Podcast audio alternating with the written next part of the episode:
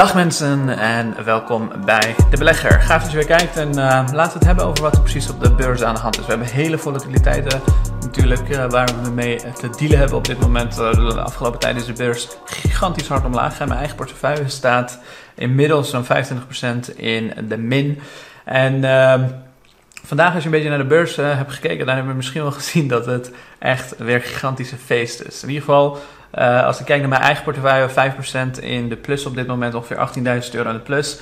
Als ik kijk naar uh, mensen in de community die hun portefeuille aan het delen zijn, hun dagresultaten, uh, echt ongelooflijk. Sommige mensen staan gewoon 10%, 14% in de plus.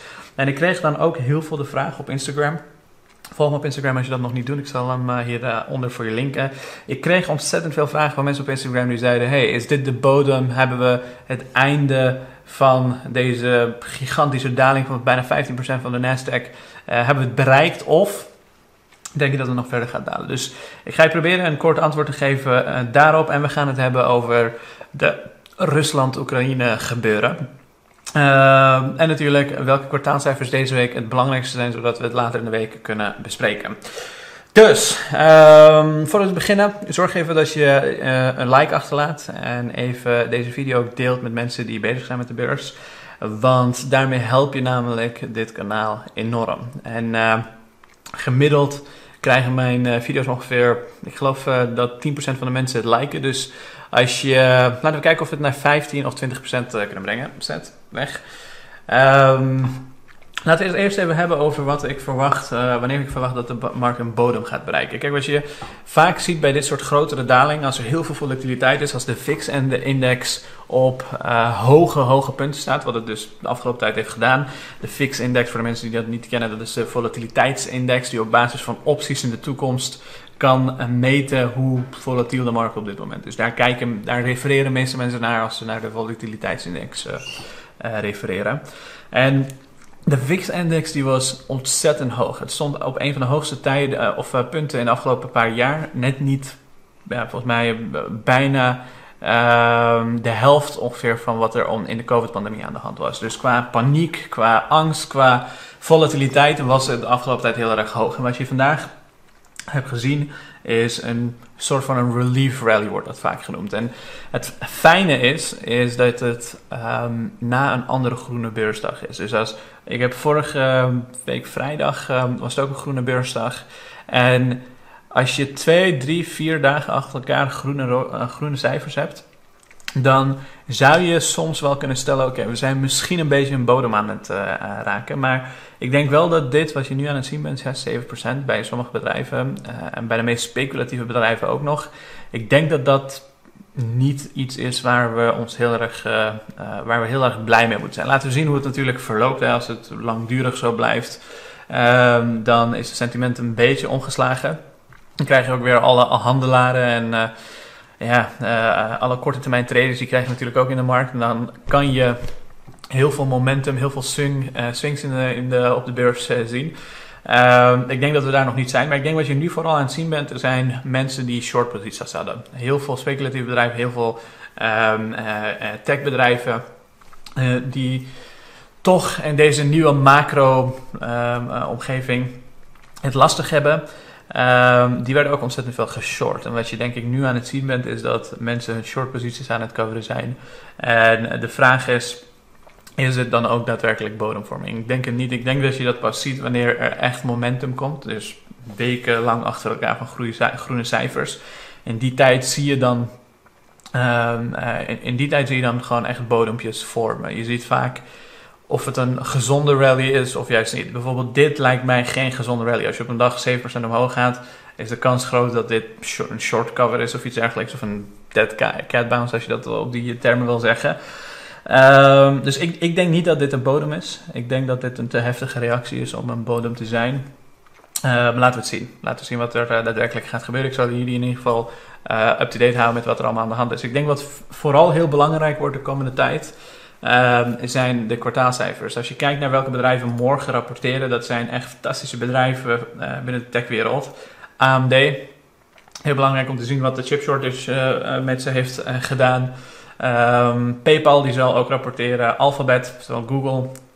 Um, Starbucks zal ook rapporteren. MicroStrategy. Ehm, en ja, heel veel verschillende bedrijven. Woensdag heb je Meta, Facebook, Spotify, Qualcomm.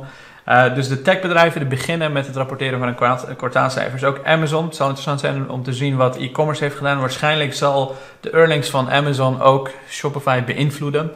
Uh, dus het wordt een hele interessante week. En die kwartaalcijfers die gaan echt het verschil maken de komende tijd. Want in een tijd waar risico aversie weg is, waar heel veel mensen aan het kijken zijn, oké, hoe kan ik mijn risico zoveel mogelijk verlagen, zijn degenen die het overleven vaak bedrijven die kwartaal op kwartaal jaar op jaar fantastische cijfers laten, laten zien, ongeacht het veranderde omgeving. Dus ik ben heel benieuwd wat er uh, straks uit de kwartaalcijfers gaat uh, komen. En uh, ik denk dat, dat we tegen misschien wel na die kwartaalcijfers ergens een bodem moeten gaan kunnen zien.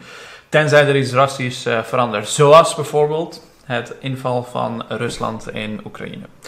Goeie segue. uh, ik kreeg ook heel veel vragen van mensen die zich zorgen maken, die bezorgd zijn over wat het nou zou kunnen betekenen voor de burgers als Rusland Oekraïne binnenvalt. En het is niet voor het eerst dat we dit gezien hebben. Rusland heeft uh, Oekraïne al binnengevallen in 2014. In, uh, ergens in februari was dat. Uh, even kijken, ik heb het hier voor me staan. 20 februari was dat. En Rusland die heeft Oekraïne binnengevallen toen en de uh, Crimea-rivier, nou niet de rivier, maar de Crimea is een klein eilandje in het, in het zuiden. En die hebben ze overgenomen. En uh, overgenomen klinkt alsof ze het gekocht hebben, maar ze hebben echt gewoon het geannexeerd. Ze hebben, zijn met soldaten binnengekomen en zeiden, nou, dus vanaf nu is dit stuk land van ons, terwijl het een tijd geleden nog uh, Oekraïne was. En de reden dat Poetin dat doet is omdat hij nog van de Sovjet-tijd um, Heel lang geleden was Rusland deel van de Sovjet-Unie.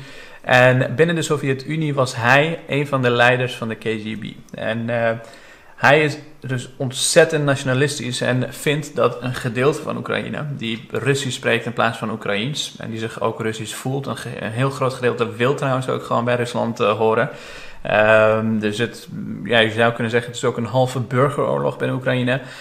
Rusland wil eh, Poetin wil dat dat gedeelte van Rusland of dat gedeelte van Oekraïne bij Rusland weer hoort. En Oekraïners die zeggen nee, dit is ons land. En natuurlijk wordt er dan door allerlei buitenlandse machten allemaal politieke spelletjes gespeeld, zoals bijvoorbeeld deelname aan de NATO.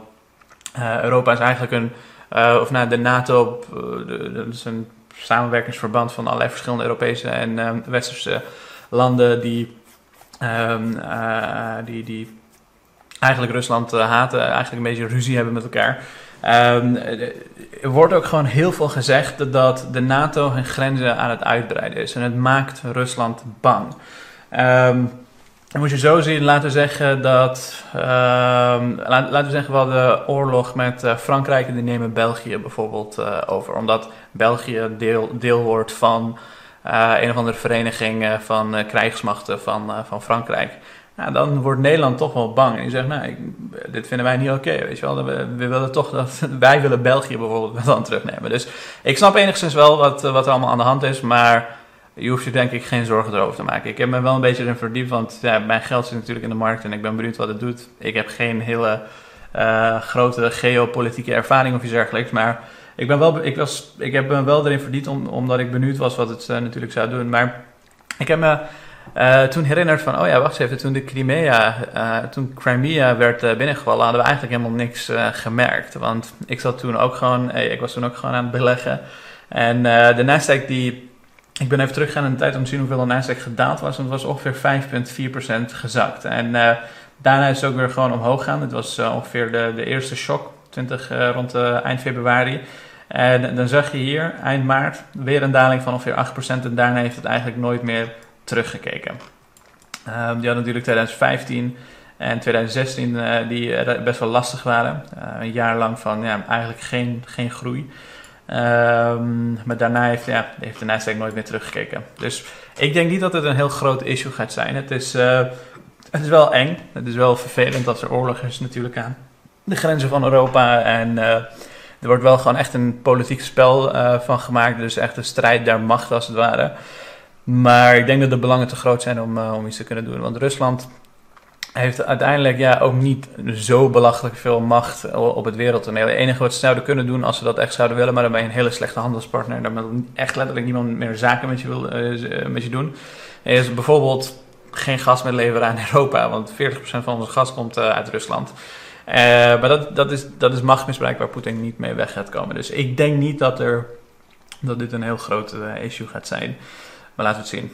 Anyways, daarmee hebben we denk ik uh, alles behandeld wat ik vandaag met jullie wilde behandelen. Dank voor het sturen van alle vragen via Instagram. Zorg dat je me daar volgt. Daar deel ik dagelijkse portfolio updates. En zorg dat je een like achterlaat en daarmee support je mijn kanaal. Fijne avond.